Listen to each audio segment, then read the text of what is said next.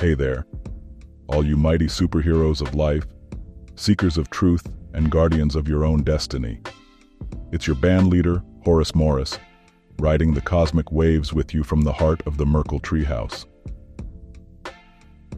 Today, on this glorious Sunday, October 1st, 2023, I want to remind you of something truly powerful. You, my friend, are your own superhero.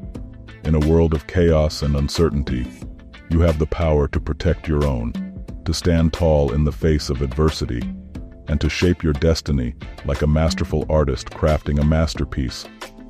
It's a reminder that within you lies a force, a spirit, and a resilience that can move mountains. So, embrace your inner hero. Know that you have the strength to face any challenge and take charge of your life with confidence. You're the author of your own story, the conductor of your own symphony, and the guardian of your own future. And now, as you channel that inner superhero, it's time to welcome the luminary, the guardian of soundness, the groovy chick who's gonna keep the vibe alive, the incredible, the indomitable, Ms. Audrey Merkle. Thank you, Horace. And thank you, dear friends, for joining us on this splendid Sunday. Life is truly a treasure, isn't it? With just hours to go, Congress has passed a stopgap measure, firing up those money printers for another 45 days. Our distinguished journalist and presidential candidate, Morton Anger, is on the ground in Washington, D.C., ready to provide all the intriguing details. What do you have for us, Morton? Ladies and gentlemen, esteemed listeners, I stand before you here on the iconic National Mall in the heart of our nation's capital, Washington, D.C., where the sun shines brilliantly in the sky, casting a warm embrace upon all who have gathered to savor this glorious Sunday. The weather, I must say, is nothing short of spectacular, with azure skies stretching far and wide and a gentle breeze that whispers of the promise of autumn. Around me, the mall comes to life in a symphony of leisure and joy. Families, couples, and friends have descended upon this historic place, laying out picnic blankets, playing frisbee, and sharing laughter. As we revel in this blissful scene of community and togetherness, it is difficult to reconcile the vibrant life outside with the shadowy, enigmatic proceedings occurring just a stone's throw away in the hallowed halls of the Capitol building. Within those marble walls, Congress is engaged in the intricate dance of democracy, making decisions that shape our nation's future. Today, my blood boils and my voice trembles with righteous indignation as I address you on a matter of paramount importance the great budget battle of our time and the unbelievable fire alarm fiasco that unfolded amidst it. We find ourselves on the precipice of fiscal folly, on the brink of financial chaos, and for what? For political posturing, partisan grandstanding, and short sightedness that borders on criminal. It's a spectacle that would make the Founding Fathers weep and our adversaries across the globe chuckle in cynical glee. In the hallowed halls of Congress, where the fate of our nation is determined, where decisions should be made with gravitas and the wisdom of ages, we are instead treated to a circus of clowns. Senators and representatives, elected to serve the American people, have once again plunged us into a budgetary abyss threatening the very fabric of our democracy. Consider the facts. A continuing resolution, a mere band aid on a gaping wound, is all that stands between us and a catastrophic government shutdown. A 45 day lifeline for our nation's vital functions, pushed through by desperate politicians whose primary skill seems to be the art of printing money. Is this how we govern ourselves in the 21st century?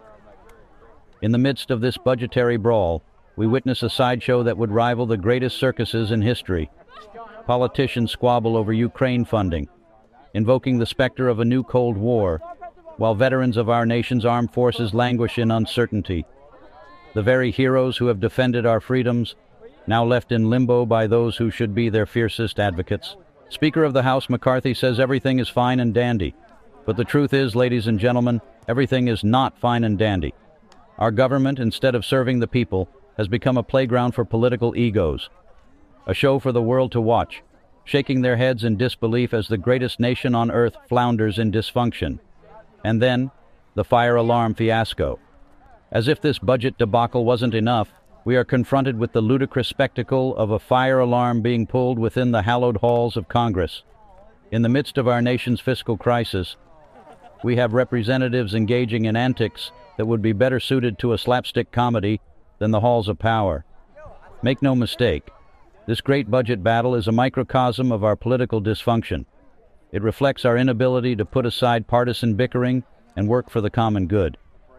It highlights the sorry state of our democracy when elected officials care more about re-election than the welfare of their constituents. We deserve better. We demand better. We must hold these elected officials accountable for their actions, for their inaction, and for their disregard for the American people. The time for change is now before we descend further into this abyss of partisan rancor and legislative ineptitude. In the words of our forefathers, we must pledge to each other our lives, our fortunes, and our sacred honor, to restore sanity to our budgetary process, to rekindle the spirit of cooperation that built this great nation. When I am elected as your next president, this madness will end once and for all. Enjoy the rest of your weekend and don't forget to go to isupportmort.com for more information. Good day. Thank you, Morton. Well, folks, it seems the halls of power are experiencing some fiery emotions. Democrat Jamal Bowman, upset with the lack of funding for the Ukraine war, decided to pull the fire alarm to disrupt the vote. Now, that's truly embarrassing behavior. Sarah Nichols is standing by with a report that dives deeper into this incident. Sarah? Well, folks, we've got ourselves a Capitol Hill caper that's leaving us all scratching our heads. New York Representative Jamal Bowman decided to take an unexpected detour from politics and dabble in fire safety. Picture this it's a Saturday morning, and the House is gearing up for a good old vote on a government funding bill. Everything's business as usual, right? Wrong. That's when our dear Representative Bowman, not content with simply pressing buttons to cast his vote, decides to pull a fire alarm. Now, the big question here is was this a political fire drill? Or did someone just hand this man a map to the emergency exits? House Administration Committee Chairman Brian Steele is demanding answers, and he ain't taken oops for an explanation. He wants Representative Bowman to spill the beans on why he thought tugging on that red alarm cord was the way to freedom. Steele even warned that if Bowman's little escapade was meant to mess with the House's voting shindig, it could be a serious violation of the law. Well, isn't that a hoot? Bowman's office, of course, is singing a different tune. They're saying it was all just a big ol' accident. According to them, Bowman was trying to get to a door, thought the alarm would magically swing it open, and whoops, pulled the alarm instead. Classic mix up, right? But let's not forget, my lovelies, that our lawmakers have a knack for creative storytelling. Bowman's explanation might be plausible if it weren't for that pesky security footage. You see, they caught him in the act, and there's no escaping those watchful eyes. Now, even Speaker Kevin McCarthy has thrown his 10 gallon hat into the ring saying the House Ethics Committee ought to give this a good hard look. This should not go without punishment, he declares. I mean, honestly, can you blame him? A fire alarm stunt just hours before a government shutdown? That's drama you can't write. And to top it all off, Representative Lisa McClain is circling like a hawk with a censure resolution in her hand. She's ready to slap the wrist of the fire alarm bandit herself. So, folks, we're in for a good old congressional showdown. And this time, it ain't about bills or budgets. It's about ringing alarms and raising eyebrows. This is your girl, Sarah Nichols, signing off. Thank you, Sarah. With the Bitcoin halving drawing nearer, let's delve into this significant event. Eli and Polly, our trusted Bitcoin savants, are standing by to provide you with a comprehensive explanation. Children, take it away.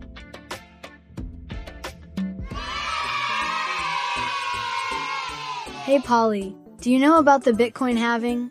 Yes, Eli. It's a really important event in the world of Bitcoin. It's when they reduce the number of new Bitcoin that are mined per block.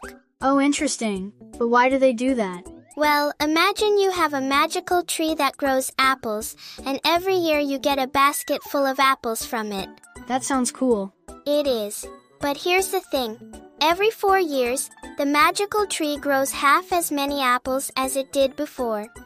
That's a bummer. Not really. You don't want too many apples in the world. If there are too many, they might not be as special or valuable. I see. So the Bitcoin halving is like a rule to make sure fewer and fewer new Bitcoins enter the network until they reach 21 million? Exactly. It's like a special rule in Bitcoin's schedule. This rule makes sure Bitcoin stays valuable and rare, like those apples from the magical tree. When does this special event happen? The last one was in 2020, and the next one is coming up in 2024, probably in April. During the event, the number of new Bitcoin that are mined gets cut from 6.25 to 3.125 per block. So instead of making lots of new Bitcoin, they make fewer? Yes, think of it like this Bitcoin works exactly opposite as fiat money like the US dollar.